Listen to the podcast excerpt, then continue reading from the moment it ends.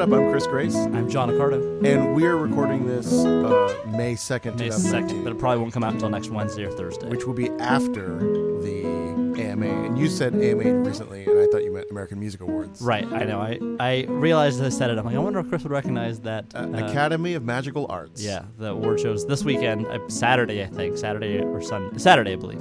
And uh, yeah, so I don't know who won any of these awards, and will not uh, until the next time you hear this podcast. Yeah.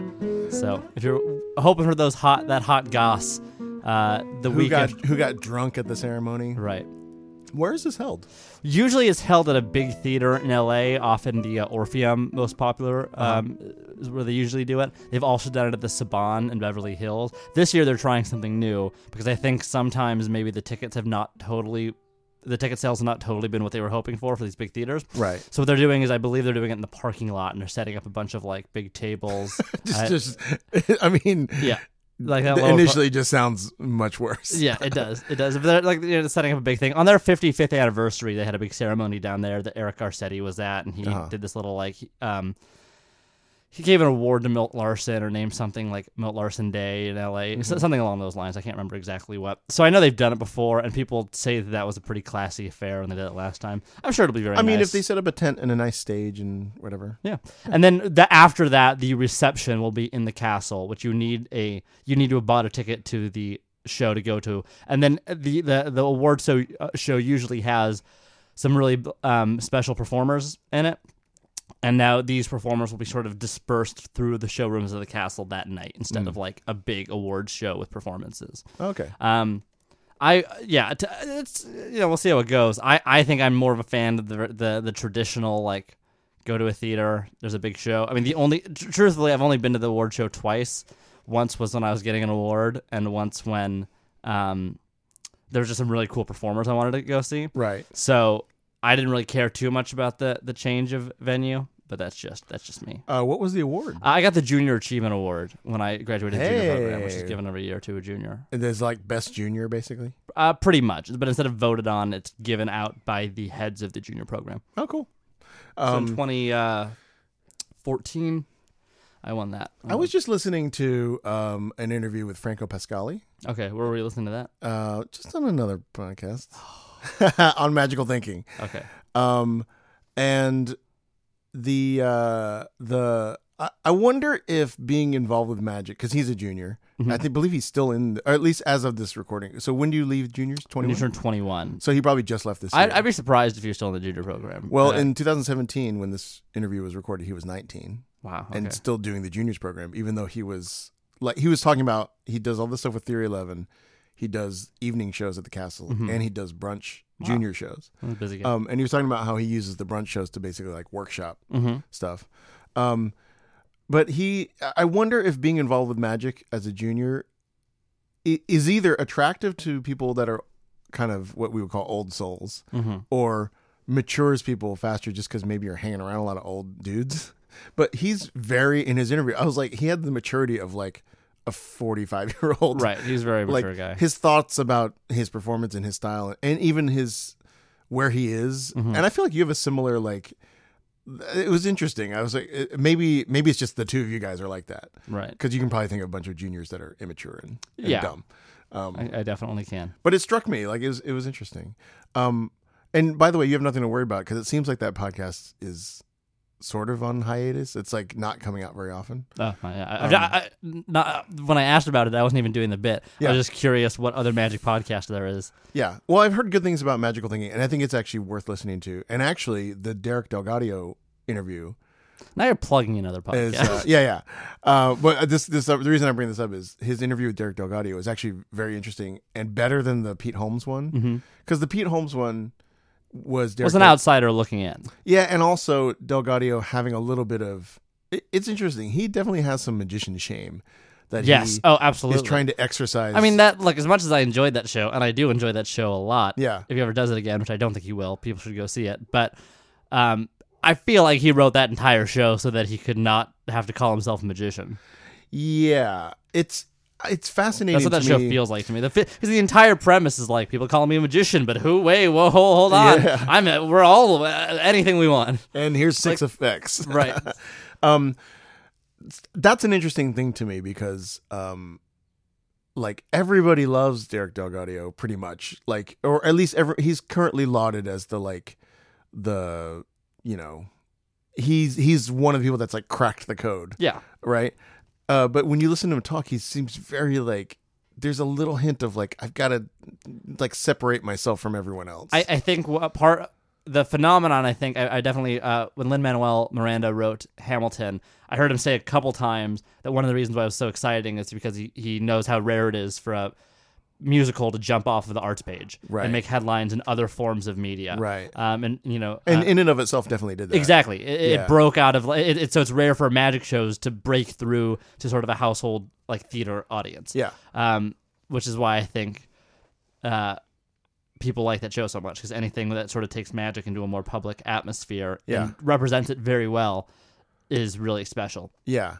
Um, the reason I brought that up is after listening to that interview, I had an idea for like a possible approach for your show in Scotland, and I wrote up like a little script. Basically, I told John Oh, right. Is this yes? We, I, we, I we're going said- to talk about this. I've got an idea about how you might approach the show that's a little more theatrical than like uh, a typical like castle show.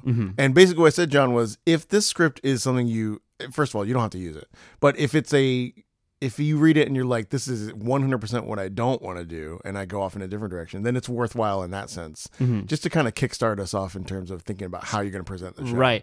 That wasn't something I had considered much. I had considered the individual tone of each of the pieces that I'm writing, Right. And and how those sort of play in, and how I can make them a little more theatrical by introducing certain ideas rather than just hey, here's a trick. Uh, I had not really paid much paid much thought to the tone of the overall show, Yeah. and in, in, in the terms that you wrote that script about about how I come about the entire thing. Yeah. Um. So that was uh, yeah, something I had, I had not thought a lot about. Basically, my thought is that fringe shows and fringe magic shows that I've seen, but fringe shows in general, can lend themselves to. It's very amenable to a more theatrical approach, uh-huh.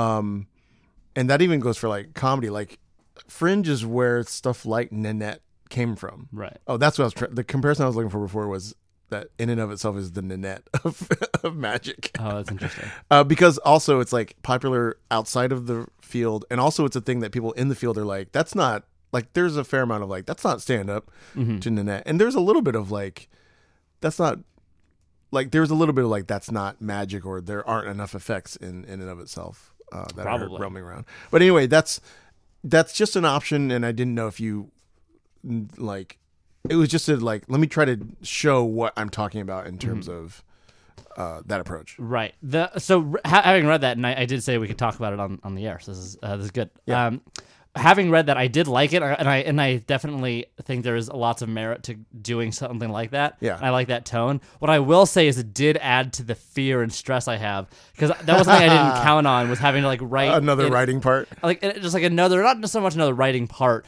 but another writing part that's so foreign to my voice so that was one of the, the comfortable things i was like cool at least i know what i sound like and i know how i want this to sound Well, so so y- first of all, it's probably foreign to your voice because I wrote it, and so. yes But this is what I would say is through you can throw out everything I wrote, but think about like when someone asks you what the show is about, and you because you're pretty.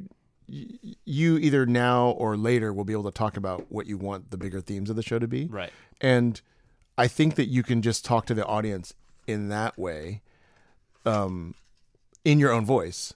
So the only difference is that it's it's you talking about like why you put the show together and what you're trying. You can tell them that kind of stuff. I think, as opposed to just coming out and being like, um, "Here's the setup for this next effect." Right. You know. Um, and also the context will be a little different because they're coming in and getting seated as for like a theater show. right So there isn't, unless you have Aaron do like, ladies and gentlemen, he's been, you know, like you're, you, a lot of shows there don't get like the, the castle intro. yes So it's less, it's also, it's going to be at 1.30 in the afternoon. right It's possible that, sleepiest time of day well, I was going to say, it's possible that a more theatrical approach will feel better to you too, as opposed to it being like having a variety show feel, Right. which in the afternoon might not have the like lively feel that you want. Oh, that's interesting. Yeah, that's a Um, good point. You might have a more like, oh, that was. Uh, it might change the context of like Right. what a successful reaction is to. Right. so, uh, why don't you describe to anyone listening what kind of the vision you had when you wrote that? So I script? wrote out a script that was basically like instead of it starting with like lights up, oh, you know, he's you know he was too young to be at the castle before he performed there. Please welcome John Accardo. Right. having you come out and like lights up and being like, I had a dream last night about this performance that it wasn't going to go well, and that um, you know, I was going to do a trick and you guys wouldn't know what to do, and because of that, I prepared this. Like just getting you from you talking as yourself into the effects in a more like Right. personal way, um, which is you're already sort of doing with the setup for clap and cheer. Mm-hmm. Um, and so it was just kind of like teasing that out a little Right. more, uh, and then having that end, and then if you, whatever you wanted to get into next, basically just finding like little um, connective tissue to get you from one effect to the other. And I mean, it did occur to me while I was listening to the, the Delgado interview, so it probably feels too much like. And it to me, the only difference would be, I feel like naturally you won't be as like soul searching like I, I did have an idea for an effect where the premise is that I am the ruletista. Yeah. And- um, Uh, and also, when people come in, they have to like pick a Pokemon card that Yes. represents them, and that the if end you you're- really feel like your Pokemon card stand up, Yeah. like you are Bulbasaur, you are Detective Pikachu. which I'm so excited for. Are you really? I here's what I think. I think the movie will be terrible. Yes. But I think the trailers look incredible. What is? Is there a history of Pikachu being a detective? I think it's just a fun costume from the lore. I don't know exactly. Also, what's weird is I believe Ryan Reynolds is his voice, Yeah, yeah. and he I doesn't think that's sound. The thing is, we've heard Pikachu talk before. Yes. He doesn't sound anything like Pikachu. You mean the sound? Yeah. Like the Pikachu sound? Oh, well, in the trailer, that's explained. He doesn't. Oh, oh, it is. Okay. Yes, because he's the only one that can hear them actually talk. You can actually hear Pikachu speak real sentences. So there's a scene where he says it to someone else. He talks to someone else, and you see it from her perspective, and then Pikachu's just doing the cute Pika Pika voice. Wow. Yeah, I think it'll be bad. I think I'm so looking forward to it though. Also, I'm a week late, but I'm seeing Endgame tonight, and I Oh. have never been. I haven't been this excited for a movie, and I can't remember how long. Oh, It's- wow. it's, killing me. It feels like it's been out for weeks. And So we're gonna end this early. uh, right. I have tickets to see it at ten o'clock tonight. I've, I've on Amazon. I've ordered specific clothing to wear just to go see it tonight. Is that true? I bought an Avengers shirt and Thanos socks. Hey. Uh, I actually got two Avengers shirts because I got really excited about it, and I don't know which one to wear. And it is a, it has been a so serious you point were. of stress all day. You sound very excited for a movie that opened a week ago. two weeks ago or ten days ago. Or uh, whatever. uh, seven days ago, and it feels like it's been a month. Here's why I haven't seen it. A close friend of mine who I wanted to go see it with Uh-huh. was behind on the Marvel movies. He hadn't seen a single one since the first Avengers. Oh my He's seen God. like Guardians of the Galaxy. He's doing catch up. So about three weeks ago, he decided to catch up on the 14 movies since Avengers in 2012. Yeah. And I've been watching those, and then so he had f- about four more to catch up on when this film came out. Wow. So uh, he, cu- he he s- went to a theater and saw Captain Marvel last night. We're good to go. We have our tickets. Uh, I'm so I I'm legitimately exhausted right now from being excited. because last night I I, I honest to god lost sleep over how excited I was. And you've I was done a good rolling in job bed. of um, staying away from spoilers. I've done a pretty good job. I um yes, I I got one very very minor one. Mm-hmm. Um oddly enough on a notification on my phone. Are you familiar with Quora Digest? Yes, yes. Okay, I don't know what that is. I never signed up for it. It must have gotten my email from something else. for the last 2 months I've gotten like these, you know, how was Tony Stark able to, you know, Right. do such a good job fighting Captain America in Civil War? Like these questions Right, right, about right. these these lore and like answer them in nerdy ways. Um, and the other day, I just woke up and I'm getting these Gmail notifications like Core Digest, you know, and like the headline is one of the questions, Uh-huh. and uh, one of them involved something that happens in Uh-huh. the movie. I'm assuming that they're not idiots, so it must not be a huge, huge, huge Right. deal. I mean, also people think that they can talk about these things and not be spoilery, right. but like Even I I would say even a reaction emotionally to something. Yes. Like people telling me they cried is a spoiler in, yeah. in, in, in some context. So we we caught up on Game of Thrones this last weekend, and the there's something happened in in it that I saw coming because of like non spoilery headlines about that episode. What I have noticed also about this episode is that uh, the level of like be cool, don't be a dick, don't spoil this has been going on with movies has not really been going on. I've seen a fair amount of spoilers pretty For this last casually episode? for this Yeah. last episode that luckily I Yeah. caught up on. Yeah. Um, I just I saw um, a couple things that were like, you know, isn't so and so awesome? And that was Right. all it was. And I was like, well, okay. Right. I have a feeling I know what's going to happen. Especially and then at the end of the episode, nothing's happened to that person yet, and so we're like, oh, th- they need someone to Yes. save the day right now. We also caught up because I was like, we're three episodes in. Ooh, I better uh, catch up so I don't miss things. So you know, I was maybe a little spoiler aware. I, I wanted to catch up so I didn't get spoiled. I still Mhm. got a little bit. Anyway, um, what I'm saying is that your script should be Avengers Endgame related. you should write Endgame into like Right. All well, of I- your- I, feel like what's I feel like there's a rule. I feel like you get six months spoiler free. yes. After six months, like I can talk about Breaking Bad. You know what I mean? um, yeah, I, th- I would think so. right. I feel like and then like last like on last week, I spoiled season six of Game of Thrones because fuck, that was in 2016. Yeah, yeah, yeah, Hold the door was three years ago. yeah. And um, oh, you're gonna get to see. Um, now that you're caught up, you'll You can watch get, Thrones. Get all the jokes and Thrones. Thrones, I and know. Superman. Yeah. It's part of it's not it's not not one of the reasons I'm watching. Yeah. um, but uh, Endgame cannot wait. So excited. um, I was l- true to god tossing and turning in bed thinking Oh, about how wow. excited I am. Um, so, so, by the way, if you want to take the whole concept of having that kind of script and just do like a castle show, I think that would be fine. I just think that there's a potential. What do you for- mean? Ha- Like, in other words, um, not have any sort of um, more thematic approach to the whole show. Oh, I see. Um, so No, you're probably right. I think that more thematic approach is good. Just the only thing that I that came to mind is when oh shit, that is another foreign variable I have to add into this is writing something that is sort of Yeah. outside of my voice. So that's scary, but I think necessary to some degree. I also think it would be interesting if some of the castle like parlor shows and stuff had scripts that were more like that. sure. Oh, absolutely. Like imagine a parlor show that just started with a person giving like a little bit of a monologue that isn't like, "Hey everybody, hey, you made it to the castle." I mean, that's one way of doing it, but like it would be interesting I think occasionally to see a parlor show that was more um but you know, one of the effects of it is I think it is going and this may be an advantage or disadvantage, but I think it does put a little more emotional distance between you and the audience, or a little um, theatrical distance, Mm-hmm. so that they, you know, it it would affect the way you get volunteers. right.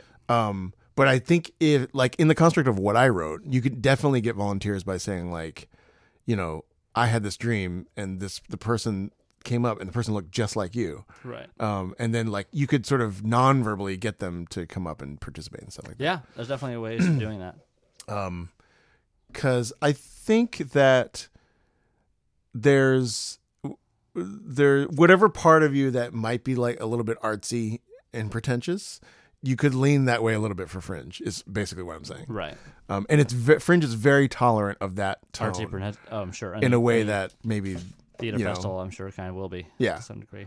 um, and I think it might lend itself to people um, like when we wrote Thrones the par- musical parody. We put there's moments in there that are not comedic, and one of the, I mean, yes, I wanted to write things that weren't comedic for that show, but also there was a little bit of um, uh, there was a little bit of calculation on my part, which was we don't want the show to just seem like a bunch of sketches. Right. So having a little bit of emotional through line to the show helped us, and it showed up in the reviews. Like it helped the re- the show not get treated as just like Parody show. sketch comedy. And so I think if there's an advantage in putting some themes into your show, one of the advantages is people someone doesn't come out and just go like, "Oh, there's some cool tricks," Right. You know. right. Right. Um, so just something to think about. Yeah. That's. I mean, that's all very sage wisdom. Um, so also we were going to talk about the TV project Yeah, I did something in, in February that was pretty fun that you weren't able to talk about, that I was not allowed to talk about until um, uh, last week when we just got word about it. and is that you you can talk about it because it aired or Because i at the very least, the announcement they've begun advertising for it. I, bel I don't see. believe it'll air until this month, but they've begun advertising. right Um, and what's the project? So, I, in fact, I don't even know what it's called. It's got a Japanese title, but it is this thing that now for th- this is the third time they've done it. It is a two-hour-long magic special that airs in Japan on NHK, which is the biggest TV network in Japan. I believe one of the biggest in all of Asia. Um, is, is but I definitely think it is the number one network in, Jap- in, in Japan uh, that shoot basically produces and organizes and it's a really big affair and the last three years they've done it at the magic castle And so basically, what Shoot will do is he'll work with the producers and he'll pitch him these performers uh, across stage, parlor, and close up, and essentially fly them in for three days of taping in the morning at the at the castle. And they bring in you know audiences to fill I mean, to fill the rooms, and uh, I've been the past two years I've been like an ass- like a PA on that pretty much. I've been like assisting the performers, picking them up from the airport, doing things along uh, those lines. And you get some really really big name performers uh, that are really cool to get to know and Mm-hmm. and and talk to and kind of work with drive around. drive around, help out. Um, so yeah, so this February I did that, and there were a lot of really cool people that w- flew, flew in to, to perform. Um, will you be able to get a copy of this at some point? I don't know. I th- I, I never got a copy of the one from last. well, th- Yeah. Oh. so we'll just reach out to our Japanese listeners, Yes. which I'll- I'm sure we have some of. S- Little side note: Did you take a look at the stats on the Instagram post you promoted? No. Oh, very some very interesting. Twenty percent of the people that were exposed to the ad and saw it were in England. Oh, because I targeted, uh, like London or something like that. Oh, did you? Yeah, Why? because to hopefully promote your show. Oh, that's clever. I was curious. I'm like, wow. I didn't know Um, yeah, that yeah, such yeah. Oh, a- You can pick geographical. In fact, I think I had a problem trying to figure out where to target geographically. Um, yes, but I but I have targeted typically with fringe ads, um, London and uh, Edinburgh. Got Um, what are some of the people that performed on this? So this year it was um, the big one, Jan Frisch, Ooh, uh, came. Um, Miguel Munoz, current Grand Prix winner. Uh, who else? Kalen and Ginger Mm-hmm. did it. Um, I'm trying to remember. I'm trying to make sure I don't confuse anyone with last time. Reed. Reed, Ch- yeah, I was gonna get to that. Reed Chang, who a lot of people probably don't know.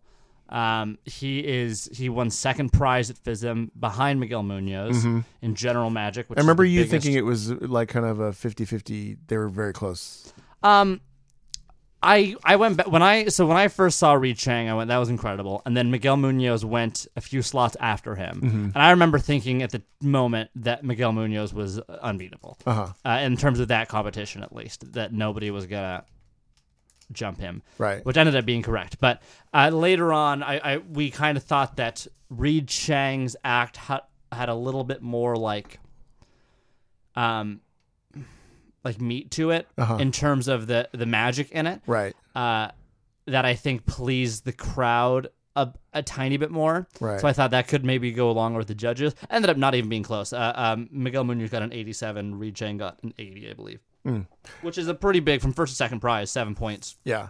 is big. Uh, not to say that, and I also want to preface that by saying not that I think Miguel Munoz's act like didn't deserve to win. It's an incredible, incredible, Right. incredible act. It's just very, very, very different. It's a little much. It's a little more theatrical, a little more artistic, and that is sort of a bigger focus than just like look at these fucking cool things that I can do. Yeah. which Reed Chang's act has lots of. Um, and his is pretty theatrical too, though. Like, it, Yeah, is this yes. the time traveling or the? it's like a something? clock thing. Yeah, yeah. By the way, another advantage for you to think about a more theatrical approach to Fringe is like I think it gets you closer towards a lot of the acts you like in FISM.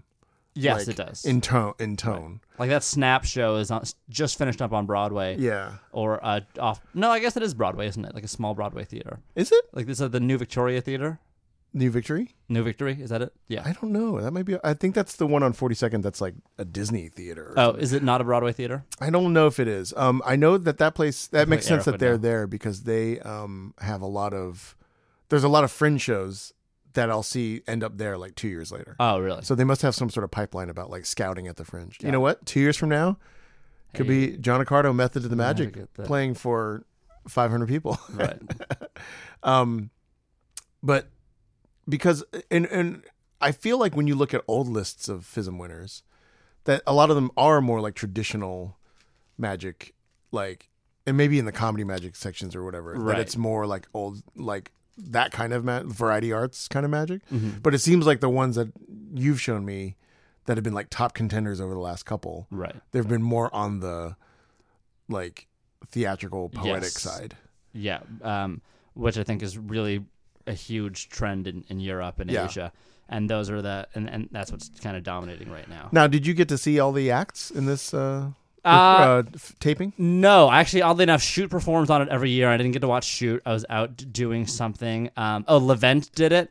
Uh-huh. Uh, really, really good performer. Levent uh, did it uh, this year. Who else did it this year? Um, Greg Wilson uh, i.e., of Mark and Nani Wilson, not Gregory Wilson.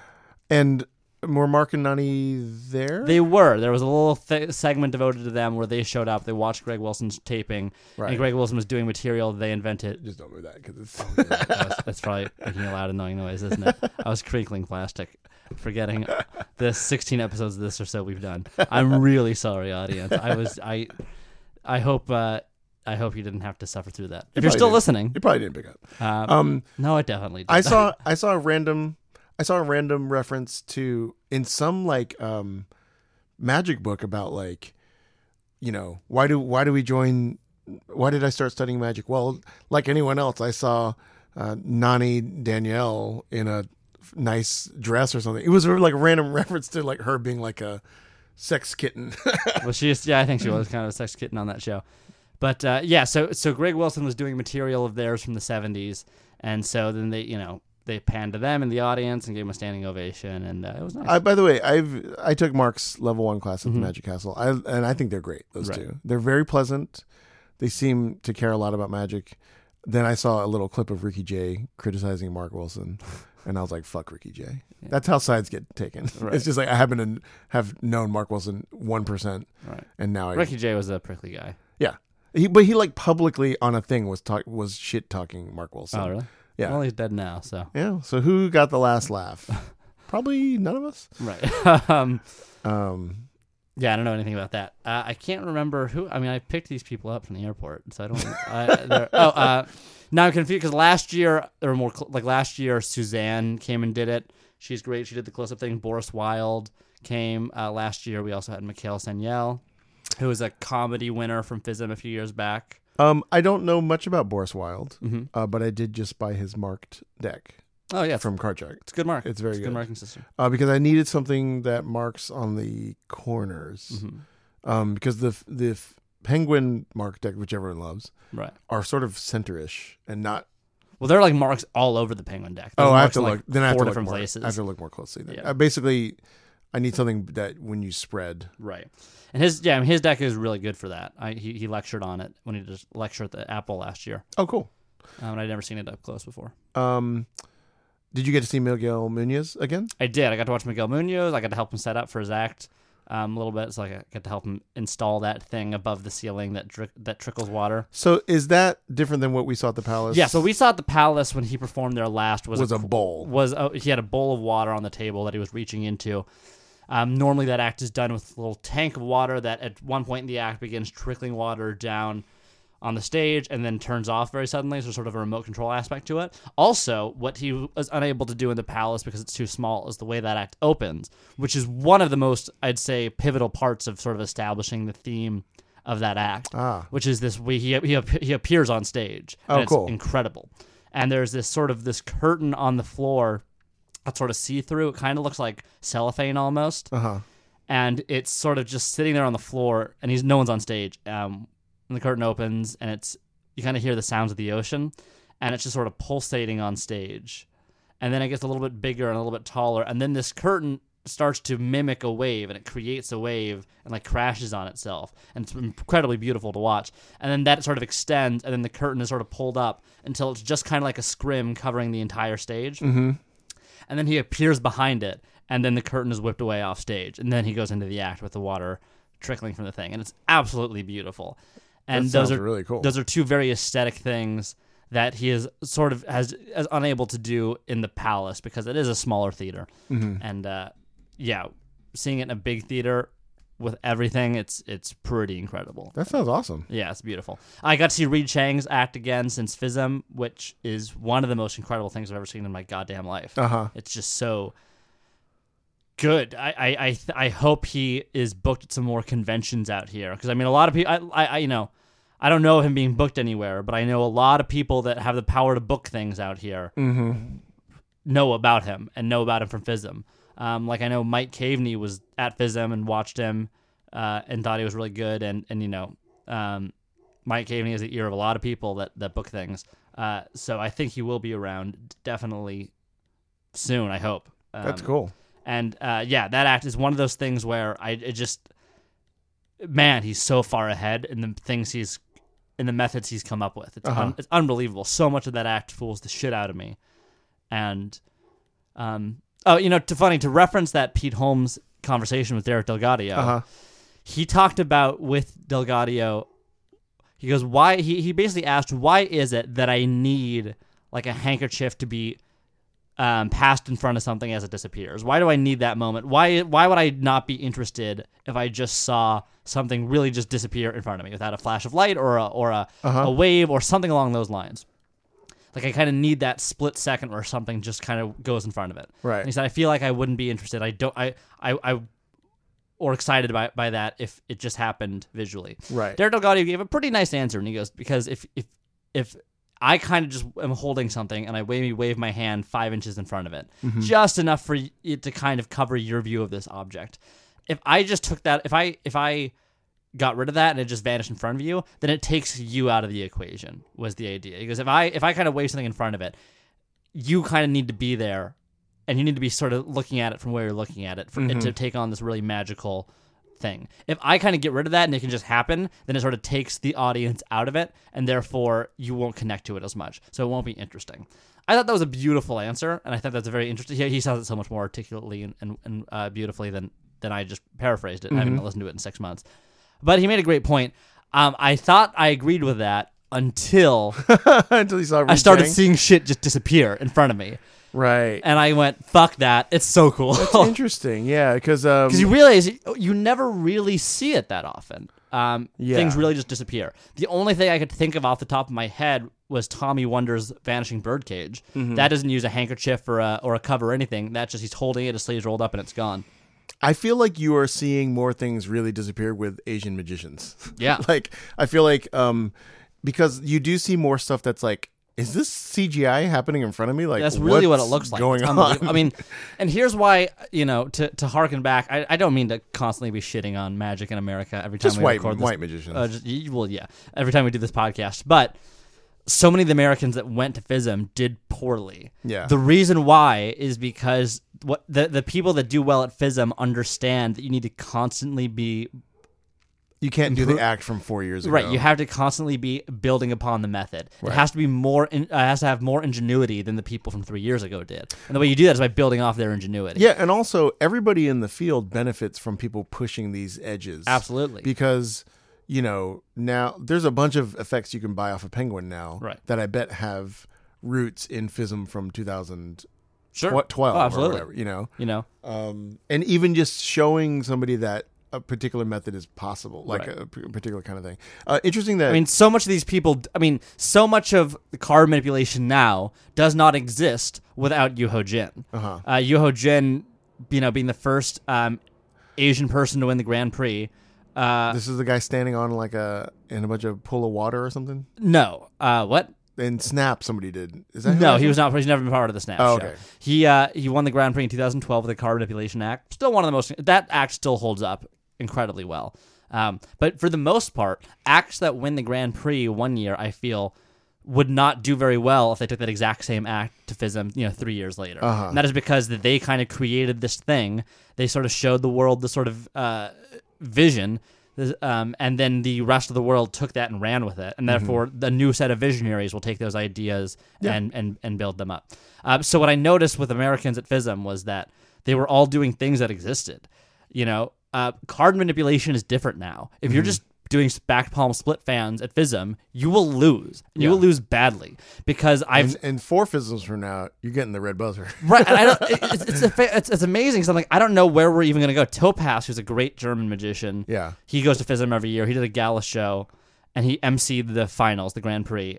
Uh, but in his gala show, he goes, "I've been watching this competition during the daytime," and he goes, "When I was young, we used to use methods to do things, but now these people are." It's like they're doing real magic. Yeah. We used to backpalm things, but now every person who has who wants to you know, a tenth of a percent chance of winning FISM needs to spread their fingers and show their hands front and back empty before producing that fan of cards. It's unbelievable. That just is the standard now. There was an American who went and did the sort of uh, classic card manipulation act with the back palms and all that stuff that ex- could have been done 15, 20 years ago. And look, I'm not going to say it was done poorly, it was done quite well.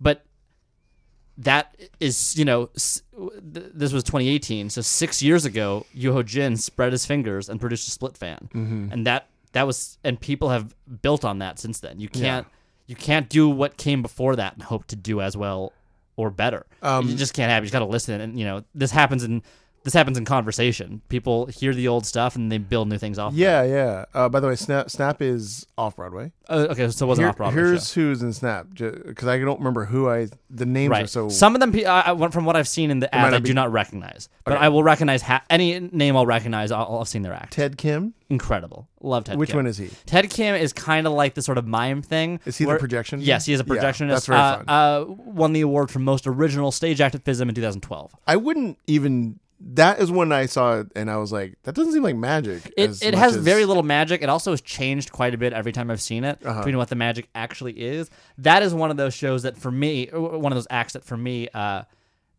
is so interesting and beautiful and still magical that I don't Doesn't really, really I matter. don't really care what the label is, and I would put that in any magic show in the world. Yeah. Uh, I- if if I ever This is- put on a magic show, he'd be in it. This is a guy wearing an all-white outfit. He's wearing an all white outfit that m- things are projected onto him. yeah, and he's in perfect like alignment Yes. with the projection. and then he'll the music will change. It'll sort of become whatever that thing is. uh, Young Min Kim.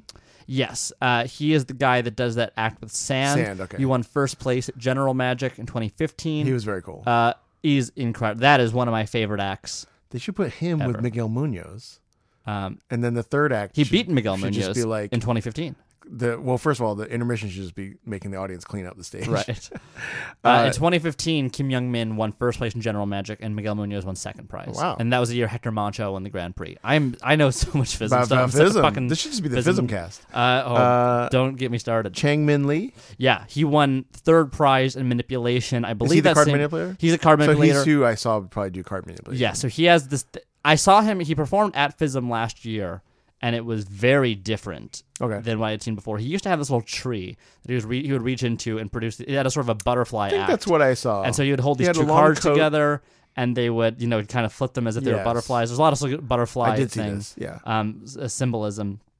and imagery there. Now, last time I saw him, he's the tree is gone, and he's standing in sort of this briar patch thing, and there's a big vine wrapping up his leg. Ooh, I haven't It's seen this. Really cool. It- it- you know, it's very organic and it's pretty beautiful. And then Young Ju Kim. That I yeah, I do not know him. I'm, I'm pretty sure those are all the names of people I recognize. He juggles bricks that appear out of thin air. I don't remember that at all. Maybe they added him. Um, also, then there's uh, one, two, three, four clowns, and those can all be cut from the show. In my Oh. opinion, they're fine, but they're those are those parts of the show where you're like, "Ooh, these are um, comedic and aesthetic standards that are not American." Right. that like it, it's the kind of thing oh, I can't wait till you see some of these shows in Fringe where like it'll be like all comedy and then in the middle of it there'll be like a tribute to a dead baby or something like where they're genuinely sad and then like the gear just the gears shift in ways that you're like "Gah, what like Okay. and then back Oh, That sounds to terrifying. magic I am excited to see like a, a pretentious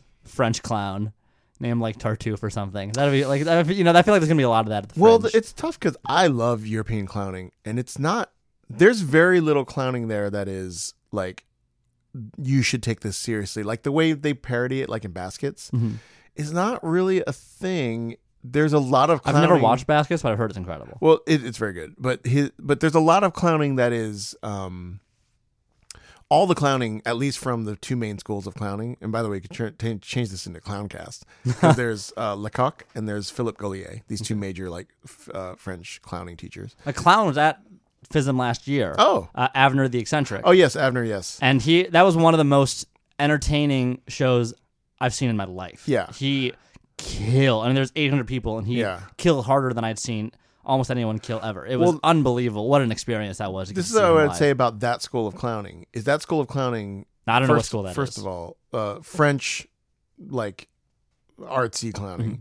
First of all, the students themselves and the clown, they do take themselves very seriously. Because I took a clown class here, and it was actually one of the hardest classes I've Mm-hmm. ever taken.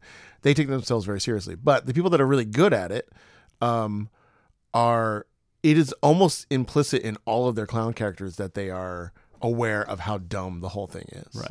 So it's actually very rare that you see someone like do like just stuff from Cirque du Soleil, where like th- here's a balloon and I chase it and it represents my youth or whatever. That's it doesn't happen very much. It there's a lot more like dumb, goofy stuff, and that stuff's great actually.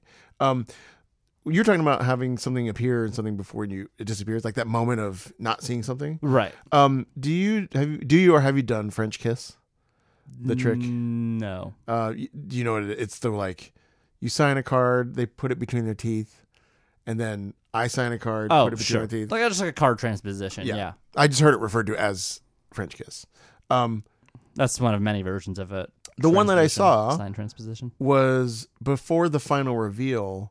The magician takes the card into his mouth, Right. spits it back out, and then reveals it. Mhm. And I feel like that is one of those moments that's like, it's, and I f- do feel like in that effect, it's stronger because of it. Because in that moment, there in your brain, you're a little bit like, wait, did he?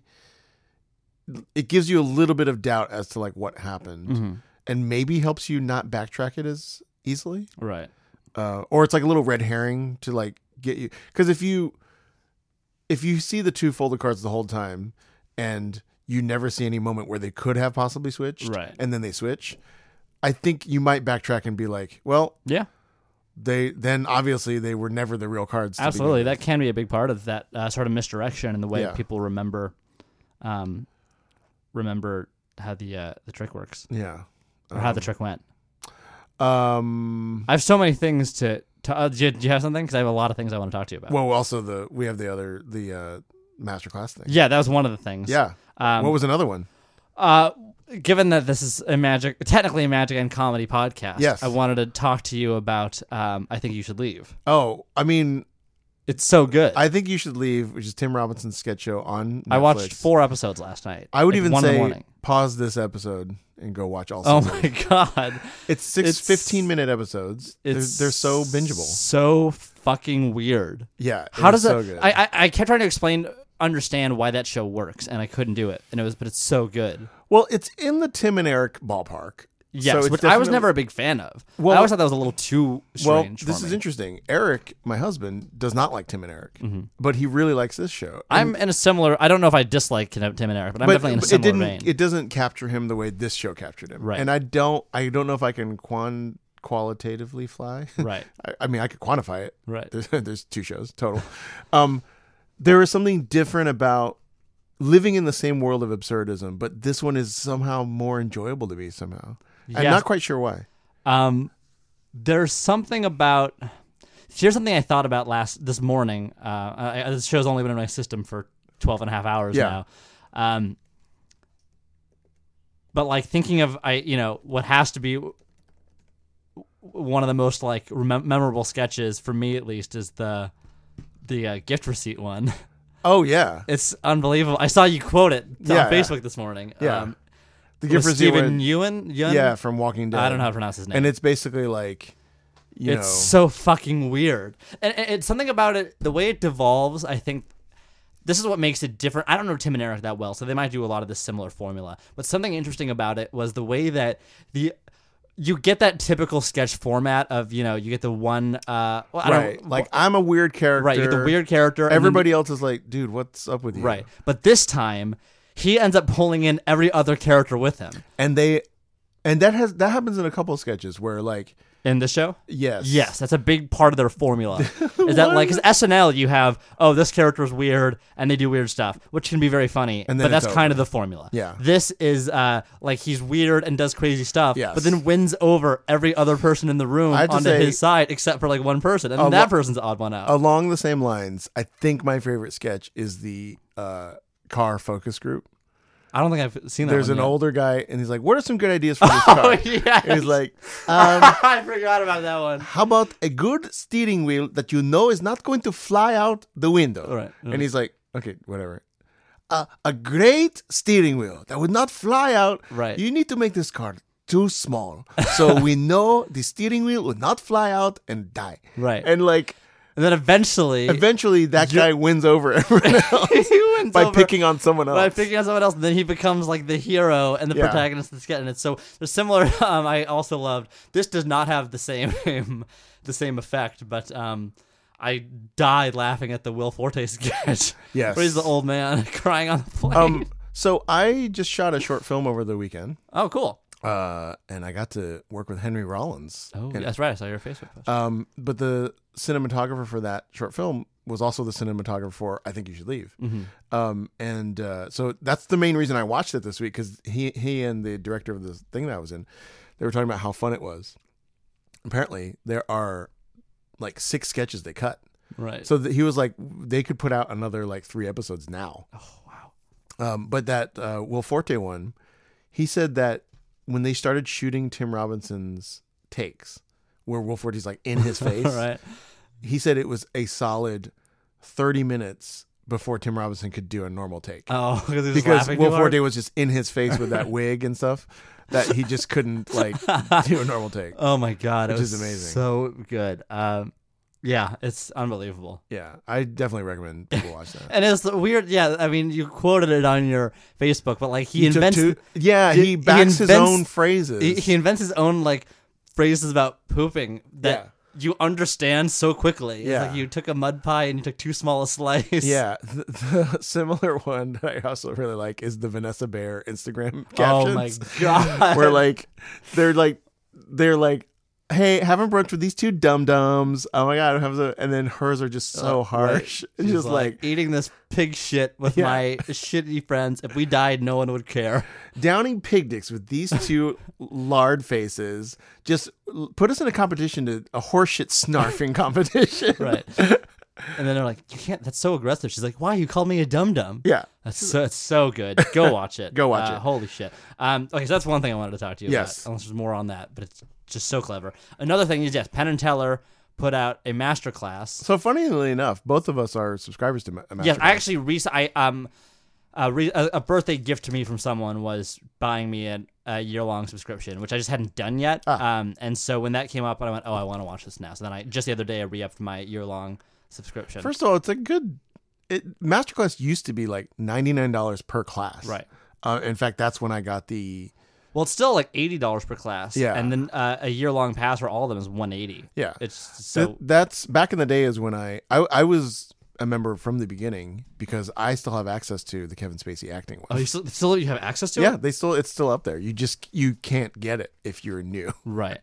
Uh, So uh, I had access to that when I was up, and I should have I guess taken advantage so I of it. believe today is Thursday. Yes. Like Tuesday or Monday night, I got an email that was like, "We're gonna release something fun tomorrow," and Right. it was a That's picture good of magic like wand and a deck of and I was cards, like, yeah. "Is it going to be a magic thing?" And it actually, I remembered that my friend Matt Donnelly, who does the Abracababble show, Mm-hmm. mentioned doing some kind of thing. So the next day when it's Penn and Teller, he's like, "Oh, this is the thing Matt was talking about." And Matt is actually one of the people. the people. There's two like every masterclass has the person working with people, Right. uh, and he's one, and Piff is another one. Cool. Um, so what'd you think? Did you get to watch? that I've one? only watched three episodes so far, Uh-huh. so about half an hour of content, just where they go teach the cups and balls. So far, I mean, I like it. Right now, the actual magic they're teaching is very sort of beginner. Yes. So like, I, I there was not a lot for me to learn watching them talk about the French drop. Right. Not that that wasn't good information or that I'm some expert, but they they say this is the basic, the first thing you should learn. Yeah. And there's a reason why that is, and uh, it's a tough thing because you know in total i think it's like four hours of instruction or something it's like not long right Mm-hmm. Right. like, how far deep can you get in with Absolutely. people? um in the cups and balls uh, is it illuminative to watch him teach it to because there's new are they right, there's completely like new two people? like three people there that have zero experience in magic. and how is that watching it's is it teller doing most of the teaching Um, yeah, they kind of go back and forth. Uh-huh. uh i think it's uh i wonder if this is the first like official time that teller's speaking like he speaks on a there's like a google right. co- interview like I don't know because they never address it, or they haven't addressed it. Yeah, I yet. thought that was He just interesting, starts too. talking, Yeah. um, which must be. Di- like, I'm sure I haven't looked at the comment. I'm sure that I read the comments. It'd be 80 percent of people going, yeah, "What?" yeah, yeah. Um, I love hearing Teller talk. Like when Yeah. I've heard interviews He's with such him. an it's- intelligent guy. yeah, I just I mean, for would, my money, he's the best magician in the world, uh, yeah, and I love hearing him talk. yeah. I think his show Play Dead is one of my favorite things I've ever seen. Oh, cool. Um, which I Was sounds- that a solo show? no, it was a show he directed that Todd, he wrote with Todd Robbins, Okay. and it was sort of like this kind of spook show kind of a thing. Ooh. That day it was off Broadway for um, a, f- uh, a few months, and I saw it there um, when I was got it in eleventh grade, and then they did it at the Geffen for um, you know two months, and I saw it I think three times. Oh, cool. It's one of my favorite shows ever. It's like really creepy and dark and fun and scary and with cool magic, and it's Right. just it's unbelievable. Um, I'm trying to think. What? Let me just look at some some of the other topics that you. So you watched how much of it? So Hmm. I watched, I think, three episodes. I'm gonna watch more. What's interesting about it was, uh, I'm curious if, I, you know, ha- being a member of a, of you know, some magic Facebook groups, oh, the issue was immediately raised over whether people were cool with this or not. okay. Uh, and so how the, could they not be cool with this? because it is putting out magic in a ve- it- it's advertising the secrets of magic to a very public audience that Yeah. whereas most of the ma- i think the argument is and actually i've had to fish to give them the benefit of the doubt i've sort of had to fish out this argument because the, the number one argument is i don't know if i if i like that you know they're advertising this to, to the public now, to me, and as you and I have talked about, like there's so much magic available for purchase anyway. What is the difference between that and this? And I think the argument that I've yet to hear super articulately put, but I, I think is the core of it, is that this is being marketed to a public audience that might not have, you know, no one's co- going to this going, oh, where's your magic stuff? Where's your magic stuff? This is a magic. The secrets of magic being advertised to people Right. that might not You- otherwise be looking you for it. might have been looking for Serena, Serena Williams to teach you tennis. Exactly. A lot of people now may have, have access to this through their year long passes. Oh, that's that- true. That uh, would not have watched, paid attention to it otherwise. I, um, Meh. yeah, I'm with you. I, I think this is a great thing. Yeah. I think, yeah, and, and I, I, a lot of people have responded this way online from what I've seen that, you know, if there's anybody we want having a public course out there on magic, It'd be these. it'd be guys. these guys. Yeah. You know, uh, And any if there's anyone you wanted that you know would take care of that thing Right. you're worried about, absolutely. uh, them and Johnny Thompson, you would hope would be the ones to take care of that. Right. And I believe Johnny Thompson is on some, ep- a couple episodes. Yeah, he's which on I've some not of the- gotten to yet. Um, also, it clearly passes the "you pay me a dollar and I tell you like you pay something to learn." Right, and that's what some of the arguments I saw was that you know the fact that this is ninety dollars on its own, Mm-hmm. or you know that is going to defer people. and that's far more. Even the 180 for a year. I mean, you're still paying. Al- Also, that's Right. far more expensive than than what you have to pay to learn the secrets of Absolutely. many tricks that people would see, like in strolling magic, Right. for example. Now that being said, I mean, watching them just reveal all the cups and balls was interesting. I went, that's a pretty. I, I'm torn because it's kind of my same theory with, with spoilers. It's like if, you- if you if you didn't do it after, you know, if, if like if you didn't watch it after six months, Yeah. eventually, you know, we're uh uh. It's not our fault anymore that we put it on Facebook. I would say with the cups and balls, kind of like it's been around for thousands of years. Yeah. I don't, you know, we can let that one out of the bag and move on. Well, that's what like looking You at know? the lessons plan. There's cups and balls. You know, them just revealing basics of card and coin magic. I think is probably fine. Well, and here's don't something know. that yeah, I t- completely agree, and like I said, I'm pretty open that I am not a huge fan of s- the secrecy of magic in general, or not a, not necessarily that, not, that I'm not a big fan of it. I don't mind when things are exposed. Yeah. You know, I, I don't mind talking about the methods or something because I think when done properly, it, it, it, it raises the bar of how difficult magic is and how interesting and intricate it is, Yeah. which I've talked about many times on this. I think this will do that. I also began thinking, I'm like, what is the fantasy here that magicians seem to have? Magicians seem to think, okay, here's what I want. I want magic to be the most popular thing out there. I want it to be, you know, loved and, uh, uh, uh you know, and, um, as popular as, as movies and as theater and as musicals and as music. I want it to be as popular as all of those things. Um, that being said, uh, I only like it done a certain way, and nobody's allowed to learn about it except for me. Right. You know, it's like- you basically want an audience that never educates itself about the, The art thing form. that they love so, but they want it to be the number one thing. But it Like, what is the happens- fantasy there? If we want it to Right. become more popular, and we want people to have a better understanding of it, so that hacky shit doesn't pass anymore, Yeah. that it, that that requires a deeper knowledge of magic and a deeper understanding of it. You know, Also, I would argue this is why cups and balls is so stagnant because um no one's if you, forcing it to move forward. well no one's forcing you to move forward and also you want ideally i think you would want an audience where people see magic six times a year as opposed to one Right. and you want people to see magic 20 times a year as opposed to 6 so if you're it- it's almost like in computer security if you're depending on security through obscurity which is like you want to be able to do the cups and balls just because like people only see it every once in a while Right. and don't know anything about it Right. and then you get to keep your same act from like 50 years ago. Mm-hmm. Um, but the thing you're talking about, where FISM is in conversation with itself over and over, because people are seeing it and going like, "We need to do better." Right. Art doesn't happen. Art happens in conversation. Yeah. It- it- you know, Jackson Pollock only exists because of people before him. Yeah, You know that inspired him. Like, I like because mean- like Andy Warhol before him. you know, if like a Renaissance painter was like, "Here's my painting," and it was Jackson Pollock, they'd be like, "We're gonna execute you." Right. um, I don't know if they did that in the day, but you know, No. sounds like something they would do. Right, I mean, like everything does. I mean, even and I was actually surprised to hear this. Uh, I don't know if we said this on mic or off, but you had mentioned to me, you know, the types of uh, like three pointer shots that people are making in basketball now. Yeah. that exist now because s- one person did them and they became more popular. Yes. and I never thought that you could necessarily change the way people like do these three. I, I just figured the best way already existed, but it's, Oh, yeah. but it, but even that the, the methods by which people are shooting a ball at basketball is developing and evolving and improving. The physical mechanics of how they teach people to shoot jump shots is different than it was 10 years ago. right. And- That's and you- fascinating. And to you, me, would I think- never would have guessed You would that. think they had they had figured it out. right. I, I, well, I just didn't even I, I didn't even think that there was more to figure out Right. that the average person could do. I figured, oh, you know, maybe um, Oh, interesting. So I think one of the reasons why it's changed, what's the name of that guy from the Golden State Warriors? Stephen Curry. Thank you. So I think one of the reasons why it's changed is there are way more three pointers being shot um, per game, and they're being shot from further distances. Mm-hmm. Right. So it's changing the mechanics of how these shots are taken and how often they're taken. I believe some of his, I, I don't, I don't know that he created these, but he certainly popularized it. I believe some of it's coming from um, a different way of shooting a ball that is less fatiguing, so you can shoot. 12 of them in a game Right. because it's funny it's actually tiring to shoot a basketball from far away like it's like if you Just if- a lot of strength, I'm sure. yeah, like if we took went to the court and like we had to both shoot like 23 point shots NBA distance, you'd be like, "Oh, my arm hurts." which is interesting because you and I are both in prime physical condition. Yeah, I mean, we're sort of like but we're like all around supreme athletes, I Right. would say. And As to long as it's not on one of our triathlon days, Yes. then I could probably do it fine. be- Yeah. Eric recently asked me if my hands hurt from practicing magic. and I was like, "Not really." But They maybe some can. people do, yeah. Yeah, I mean, you can get blisters a lot, uh, Um But- and we all know that Chin Lim had carpal tunnel. right?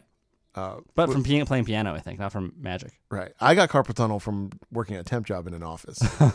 but there's no FISM for that. Right. Um, yeah, it's it, the fantasy you're talking about is very. do you know what I mean? Like- self defeating. it, but, but do you agree with me that that it kind of exists? Well, it's it's, like nonsensical because it's like because I, I, thought about that kind of last night. I'm like, you want it to be super popular, but also super. you want the secret. audience to be dumb. You want the yeah, you want the audience to not know anything about it, while also it being the number one thing they consume that they respect as much. You know, Yeah, you also want to. That fantasy seems more like a worker fantasy of like I want to be able to work all my gigs right, and no one ever knows. You know, right, because if people s- if everybody knew how cups and balls worked then if you saw it at the castle you'd have to do something innovative to it and it doesn't seem like that has to be done at this point right. I mean, there are. A, l- I would say that any and, and people bitch about YouTube. You know, um, tutorials all the time. I, I would bitch about them in this terms that if we're training a new generation of magicians through YouTube, which we kind of are, the quality of that instruction does matter. Yeah. Um, I will not bitch about it in the terms that it's out there publicly because I think that you could take. I mean, with the existence of those, there are still dozens and dozens of performers that I would super say supersede that regard. Like the fact you could watch these YouTube videos and still be blown away by impressive yeah acts impressive ma- magicians. Um, you know, I would say if if if like someone revealing the cups and balls online ruined your whole a- business, then it shouldn't have been. I, I don't know. What You- exactly no, what no. I'm Actually, articulating. w- so w- the thing is that when we go show, see shows at the castle, I know some of what's going on, and you know most of what's going on. Sure. Mm-hmm. but we can still be impressed by an act. Um, and I would say that if there are no acts that like are genuinely good, that because you and I know some of the secrets that are happening are like, well, that's not that's shitty because I know what the secret is. Right. It's like it's still a good act right. you know and so the ones that we i think we don't like are the ones where it's I, can see where like magician bitterness comes from this where it's like that act is killing Right. and it's shitty to me Right. because it seems hacky and whatever. Well, if you're sick of that, then what you need to do is there needs to be a culture whereby you cannot do the same things that have already existed. Right. Right. If you're pissed off when s- when oh I can't believe this guy is just doing the Vernon cups and balls and he's killing, but he's Right. put no thought into this, then uh, you need to institute a culture whereby it is not okay for someone to just do the Vernon cups and balls right. you know, and be put in big, uh, re- big stages that have a lot of weight as far as representation of magic. Have you heard of Right. That's exactly why I do not do the cups and balls in the Magic Castle. I have nothing interesting to add to it. I don't have a cool liquid load. I don't have some shit. I just do a solid cups and balls routine. Here's a with some decent suggestion: jokes. a fourth cup and ball. Oh, we're gonna cut right now, folks. I, we got to write some things. I mean, you got your Fizimact right there. Right, right. Thirty-three percent more cups and balls. Um, have you heard this analogy that I heard Xavier Spade make between magic and food? you know. I, I watching Chef's Table, I've made a lot of comparisons to Magic. So, So- I'd be curious to think if, if we think a similar. Well, thing. basically, he was just talking about how um, th- a lot of the similarities in terms of like layers of people in the field have parallels in the food industry because there's like, you know, there's like, uh, you know, David Chang, there's like artistes, right, and there's also like fast food. right, There's also like when you have a wedding, you have to have a caterer. Right. Like, and it's interesting. I feel like in food, there aren't people trying to draw like universal lines between, you know, like uh, Grant, what's his name from Chicago, Um, Elenia. Elenia. a chats, Yeah. granted chats, between him and like Taco Bell. Right. Th- Someone isn't trying to say like a, a universal philosophical thing for both those. Oh, that's very entities. interesting. Um, Um, I, you know, it's funny. I would also, and I, also, you have to have ma- magic three times a day, or you- Uh, Right. or you die. um, I the the comparison I make with magic and food, watching Chef's Table, is there are so many. I mean, I, almost every episode of Chef's Table, almost without exception, has a point where the chef is talking about some cool weird thing they tried and did, Uh-huh. and then the whole town revolted because that's not how you do gnocchi. That's not you know Right. uh, that's not oh that's not how you do. Um, cannolis. I was in trouble because everyone, no one would eat at my shop because they said that's not what these are. You Right. changed it up. That's that's you know blasphemy to what this is. And I think of a similar thing with magic where it's like anytime someone does something really new or weird, or like no no no, this is what Yeah. it's. uh uh, people get in trouble for kind of going in weird new directions sometimes. I guess the thing I would be careful about in magic, because I th- see this happening in comedy, is standards that become like internal standards that are a little disconnected from what an audience genuinely enjoys. So, like, for example, in at UCB, there's there becomes an internal conversation about what makes a good herald, right. and so you can go to a Herald night at UCB and see students laughing at a Herald where you're like, I don't get what they're laughing at. And they're laughing because it's fulfilling the the structures and requirements that they've been taught and are Right. learning. And they're like recognizing, hey, oh, you're hitting this like second beat the way it should be. Uh, and I'm laughing. Mm-hmm. Right, you're, in you're recogni- technically doing it right. Right. And I, but when you put those Herald teams in front of like a completely 100% non improv audience, they sometimes don't respond in the same way because they don't know what standards you're talking about. They're just like, I just want to see something funny. Right. Um, so you don't get any, you might be fulfilling internal standards that have no relevance to what like an actual civilian wants to see.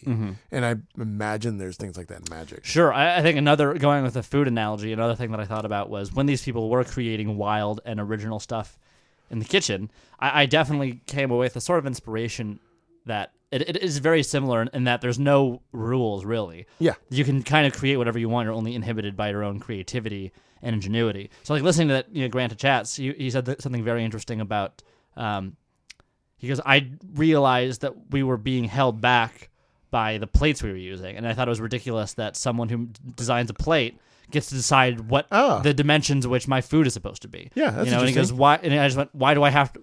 Why does he get to decide what you know that that I must plate my food in an, on an eight inch plate? Right. So he goes, so what? You know, and and he even was saying just to be creative. He's like, what if people sat down and the food was plated across their entire table? Yeah. you know, or we basically made a painting out of food on the wall or s- stuff like that. Uh, and I, I, I- I saw a lot of comparisons between lots of people who just said I wanted to do something new and different, and I Yeah. realized the only thing holding me back was myself, my own creativity, and they're not. We have these per- pretend made up rules about what food is supposed to be and how it's supposed to come that don't really exist. I think in magic, same thing. It's like this is what a magic show typically looks like. That are we say are rules that aren't and really rules. and it's probably worth it as an artist to bump up against those rules and occasionally be like, oh, that's Yeah. why this is a rule. Right. like, Absolutely. Experiment with that. Um, that to bring it back to full, full circle to the Delgadio interview, Mm-hmm. uh, he did mention in there like one of his approaches was, or things to think about are like, what would a magic show look like if you didn't have to do certain things? So like w- one of them was like, what if you vanished something and just, it didn't have to appear again? Right. Or, you know. These are more hypothetical, but he was like, "What if you had did a magic show and you didn't feel like you had to fool them with every effect?" Right. like or and it just might be an interesting way to find other nooks and crannies of the art that don't exist right now something about you know do you have to fool them and i know i've referenced this routine before on the show but uh, axel adler's three leg routine right is which you've seen right Yes. um is a very it's a really cool routine and it's and when i first saw it i thought it was great and i saw it a second time and i started asking myself i wonder if this is what is the does he really have three legs well, that, well that's what's interesting about it what is the the what what are you trying to put out to the audience right and it, and what does it mean? What is your standard by fooling them? No one's gonna leave going, oh, he had three legs, you know.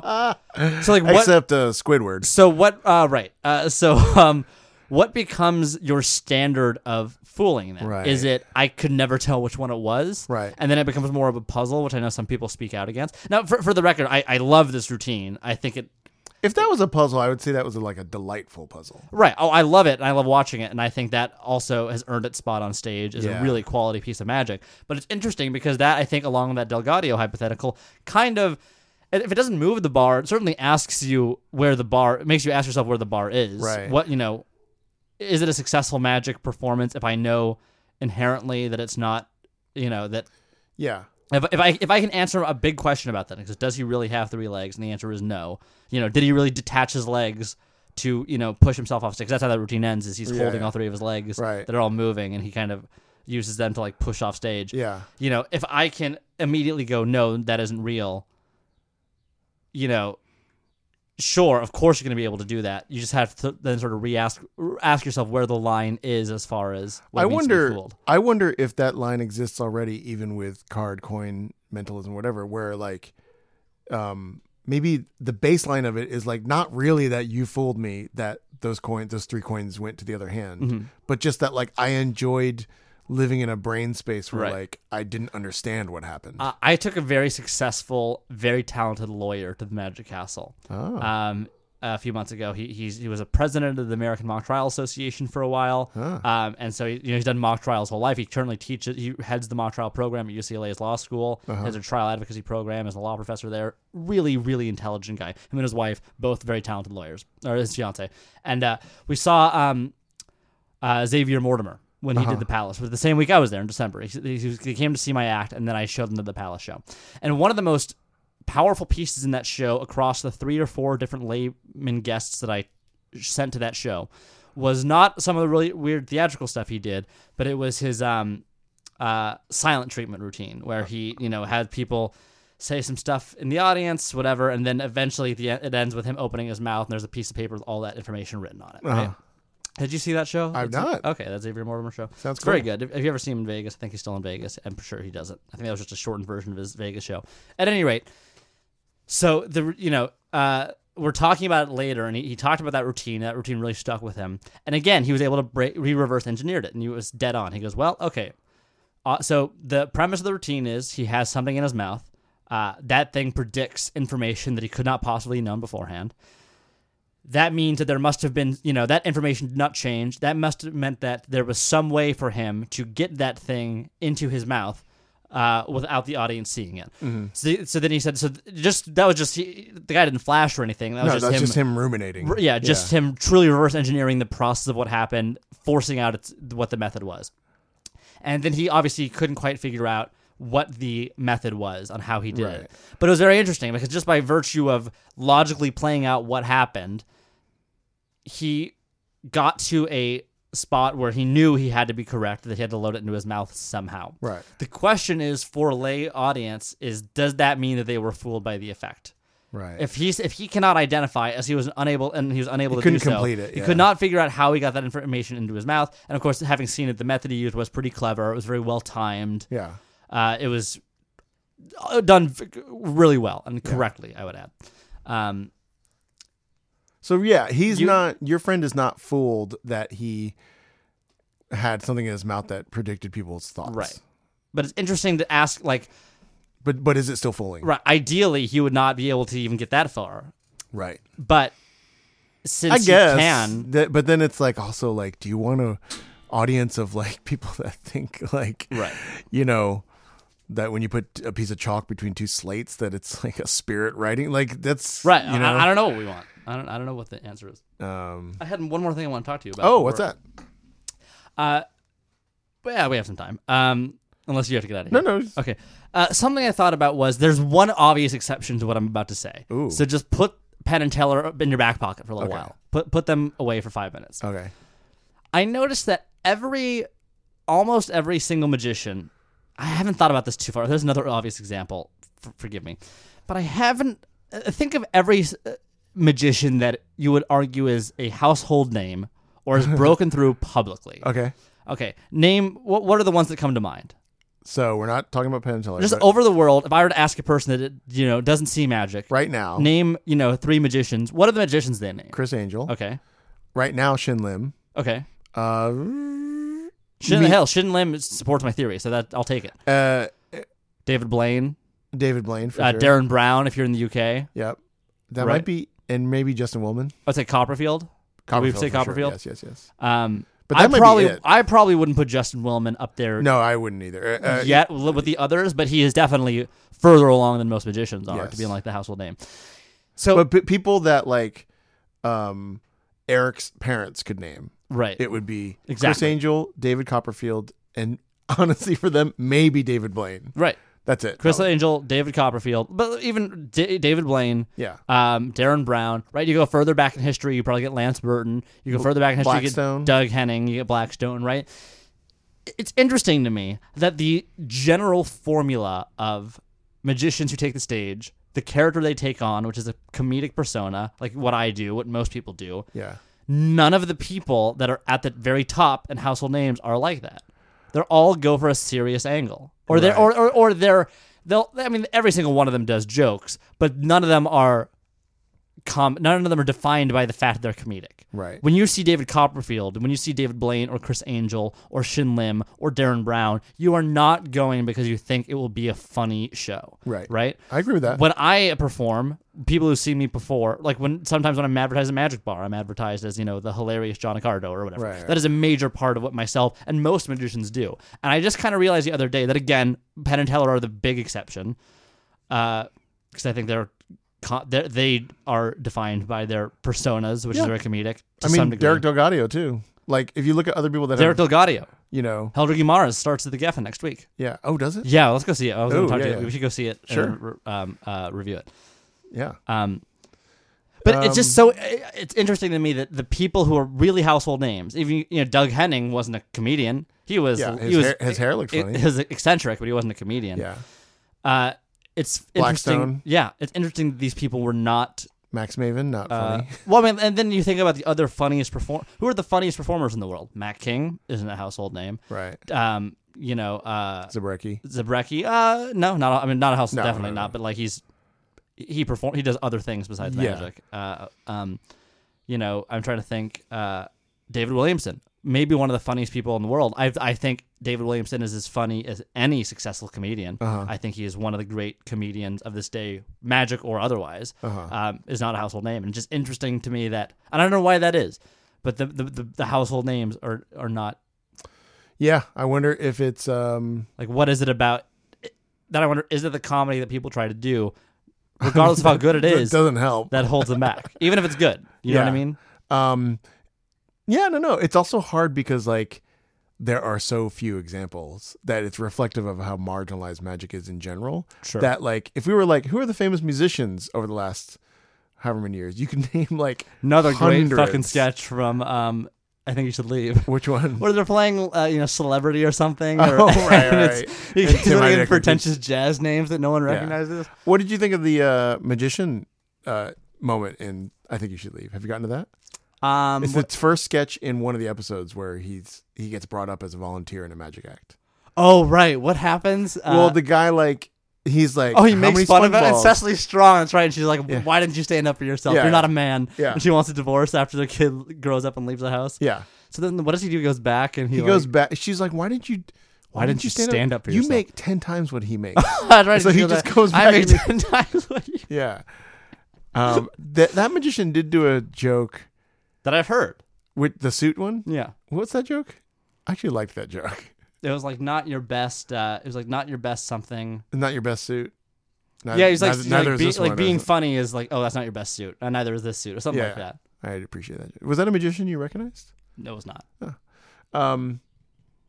All right. By the way, j- update.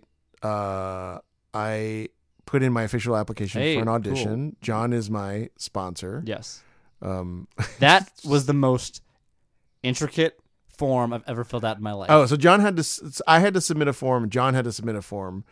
Um, which I think is basically like, you know, it, it was weird. I looked at your form and it was like, it's a strange form. Basically, I mean, I Were think you it- able to see what I wrote? uh, Did no, you- I don't yeah, care. yeah, for that. I think the main thing is to be like, this guy's not crazy, right? You know? Right. So and there were questions like, would you have this person in your home? yeah. and then said, explain. Yeah. I'm like, Uh, he's been there before. I, I would. I, I oh then it was like explain how you know this person through magic. And I was like, w- uh, You mean like through like a Sam the Bellhop type trick? but it was like explain how your your knowledge of this person involves magic. Was it your idea they should audition? If not, where did they hear it from? I'm like, um, it was his idea. That's strange. and then it was Uh, and, uh, um, questions like, um, what else? It, oh, it asked me give to it asked me to explain your background in magic. That was And I'm weird. like, I, he got back into it. What the fuck is? and this? and like, uh, have you seen him perform? Kind of thing. Or, like, have you seen his penis? um, yeah. If so, Um, explain. Is uh, uh, how how did he use it in the Mentos trick? Right. um, Taylor Hughes is my reference, Okay. and he has to fill out that same fucking form. So what's the difference between a reference and a sponsor?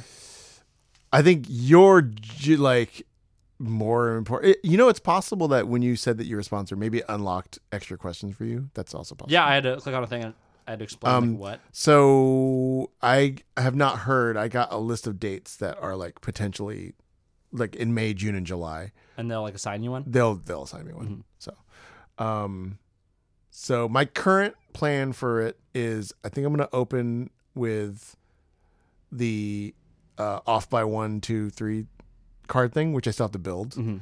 Um, I have like two or three card things I can do reliably, and then I want to end with this compatibility um, card thing that I was talking about last time. It's great. Um, I think that will be ten minutes. Yeah. But Oh, oh, definitely. I wanted to tell you this in researching compatibility tests in general, because I was like, I'm, I feel like somebody must have done something like this before. Um, Mm-hmm. Like so in magic? yeah. So I'm looking up compatibility tests like on Conjurer's archive, Archive. or whatever. And I found one called the PC card test by Steve Beam. Do you know him? Um, by name, unfortunately. So I don't know uh, that. it's not really close. Um, David Regal has a thing called the Power of Love. Yes, is that I not- do know. Mm-hmm. That's not similar. It's a triumph, basically. Um, but because I wanted to read what this trick was like, and I think this is something fitting to end on, um, I purchased the book Semi-Automatic Card Tricks, Volume 9 oh yeah, by Steve Beam. That, oh, that that's why I recognize that name because when Eric asked me in like November what to get you for Christmas, magic related. Oh, I, s- I was trying to think of some. I thought of some staples that would be good things, and then I suggested the semi-automatic card tricks because that seemed like it would fit into your yeah. your My- wheelhouse of like my not being able to do slides. yes, um, so I bought this so I could read his compatibility test, and it's not similar. It's fine. Uh, not that I care if it's similar. I just right. I- I'm not publishing it. I'm not publishing it, but I do want to. If somebody ends up with something very similar to what I'm doing, I do want to be able to say like, you know, it's similar to that. But uh, I, I just want to read you something that's in the back of this book. Um, the name of this little essay is called "Female Magicians." Oh no. and uh, I'll sort of skim through it. But I think it's time we drag magic by its top hat and tails into the 21st century. Or Okay. I'm talking about how we refer to magicians of the female persuasion.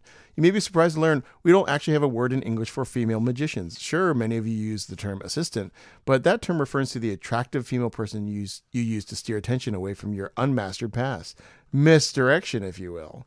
Bloody, bloody, blah um, you know, should we use a French term like magicien? We already use terms like equivoque or blah blah blah. Um, Can we skip to the end? oh where he, yes, So, what do you think? Uh, so, I think it's high time for us to change the public perception to man up and to coin a term that combines female with magician in a logical, easy to remember way. Of course, I would not have introduced the topic had I not already developed what I consider the Can I solution. guess what it is? I propose the term.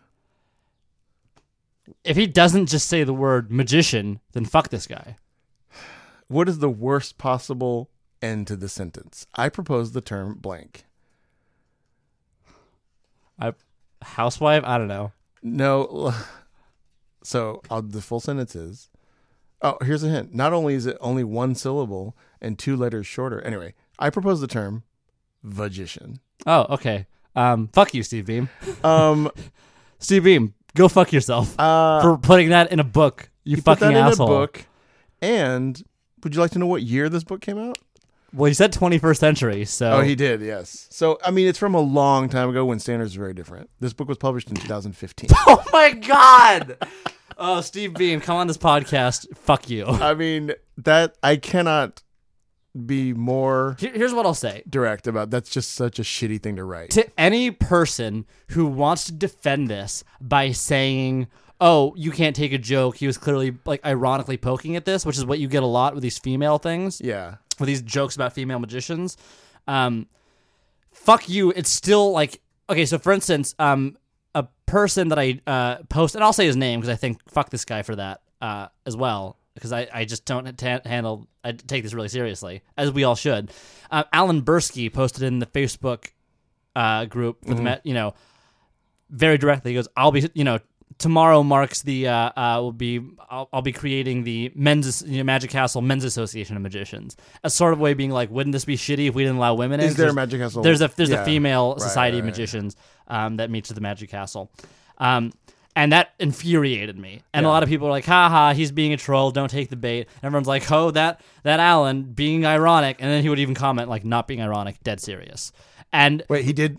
he, oh, he oh. responded. That's how he, he Well, commented. first of He all, goes, that kills the "it's a joke" defense. well, e- to this day, I still don't know. I mean, it was such a shitty thing to write that I still think it must be a joke because no one would put that publicly. Even if that is a joke, that is so disgustingly wrong that Yeah. fuck him for putting that. Yeah. Um. So fuck you, Alan Bursky, and fuck you, Steve Beam. I, I I don't mean to talk sh- like, this much shit, but like Well, I mean, I'm this also- is talking shit not about magic, but about just being a human being. Right. You know what? The same thing. Like I, I, in- in my head, I've written a script where I get to be uh, on to do on stage at the, at the palace, uh, where I want to talk shit about Di Vernon. Uh, Uh-huh. Oh. for doing Asian face. Oh, yes. and then I, I want to wait for the day for someone to complain about it, and then I get to explain why talking shit about racism was bad was like was Ooh. fine.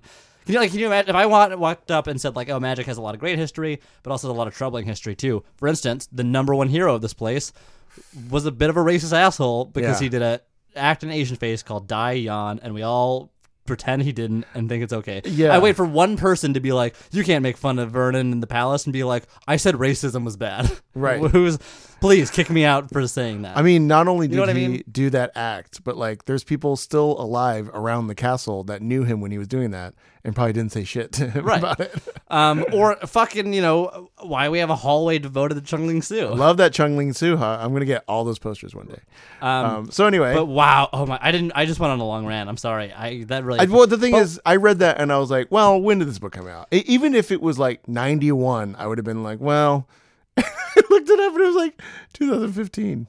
but I, I just feel like that is this is such an important issue still, and such a Yes. serious issue that you cannot write, you cannot publish a joke about that. Like if that if, if that ended if that I, I would have been okay with all that if it ended with what the fuck are we arguing about this for? Call them magicians, you assholes. I At the would- end, but like whatever bit he thought he was doing, let's say he doesn't stand by any of that and that was all just a bit the fact that he still published it Yes. without acknowledging it as a bit being like haha don't take this too seriously i'm, I'm playing around just call the magicians I- if we're just supposed to pretend like we're supposed to realize it's a bit because of how ridiculous it is still that's not you know Yeah. See, the thing is, the um, saying about like uh, we should have a men's group at the Ma- Magic Castle, I can see someone thinking that that is a joke. And even this, you can see him. Thinking, and i would still argue that that is still too inflammatory of a thing to post regardless of not if it's a joke To me, it's not that it's inflammatory. It's that it's or not. i don't know the it's term The, it's that it's can't think of the term. flammable. Yes. Um, no, it's that um, show what you just wrote to a woman that is a magician and see what she thinks. Right. Like, and if she is like, that's the kind of bullshit hack joke about gender that I have been dealing with my entire career. And just because you think you found like a funny angle to it, Right. you're the 1000th person to make fun of my gender Right. in this way. Um, and it also indicates that this guy doesn't have any women in his like creative process to go like, hey, that's kind of don't publish that. Right. like that's a little on the edge. Um, and and another layer to it is, especially with this Facebook example, but this too is, you think that the situation is basically resolved enough that you can make jokes like this. You know, like right. It shows honestly, a gross misunderstanding of the a state. thousand years from now when like there's no gender issues anymore and we're all eating steak cubes from a food replicator Mhm. then maybe you can go back to making these jokes because like it won't connect to any real sense of threat or danger in real people's lives Right. um but like until we get to that point maybe these jokes won't be that funny to people um i even think like to me i'm like you can publish this if you want but like we're definitely gonna say fuck you on a podcast Yeah. um, and it's like if someone is that comfortable publicly publishing something like that, then that must be the tip of an iceberg that's extremely misogynistic in the whole field. Like he feels safe enough to just publish that in a very um like innocuous magic book. Right. Like it's not like a book about like my thoughts about the industry. It's semi-automatic card tricks. And in Right. the back of that is this essay. So Yeah. Oh fuck. Um. Which but uh, reminds you know me- what? Otherwise, great book, get it. Yeah. We're like, you know what? Still, there's, there's like three effects you would use. Right. Uh, I highly recommend it. yeah, yeah. Put a link to uh, uh, Vanishing Ink. We can buy this book. Yeah. It's in the bio. Um, ugh, wow, we've been on for um, almost ninety Almost 90 minutes. minutes. We should uh, call it and Yeah. pick it up next week. Yeah, yeah. Uh, but uh, every I would you. By the way, would you recommend the checking out the masterclass?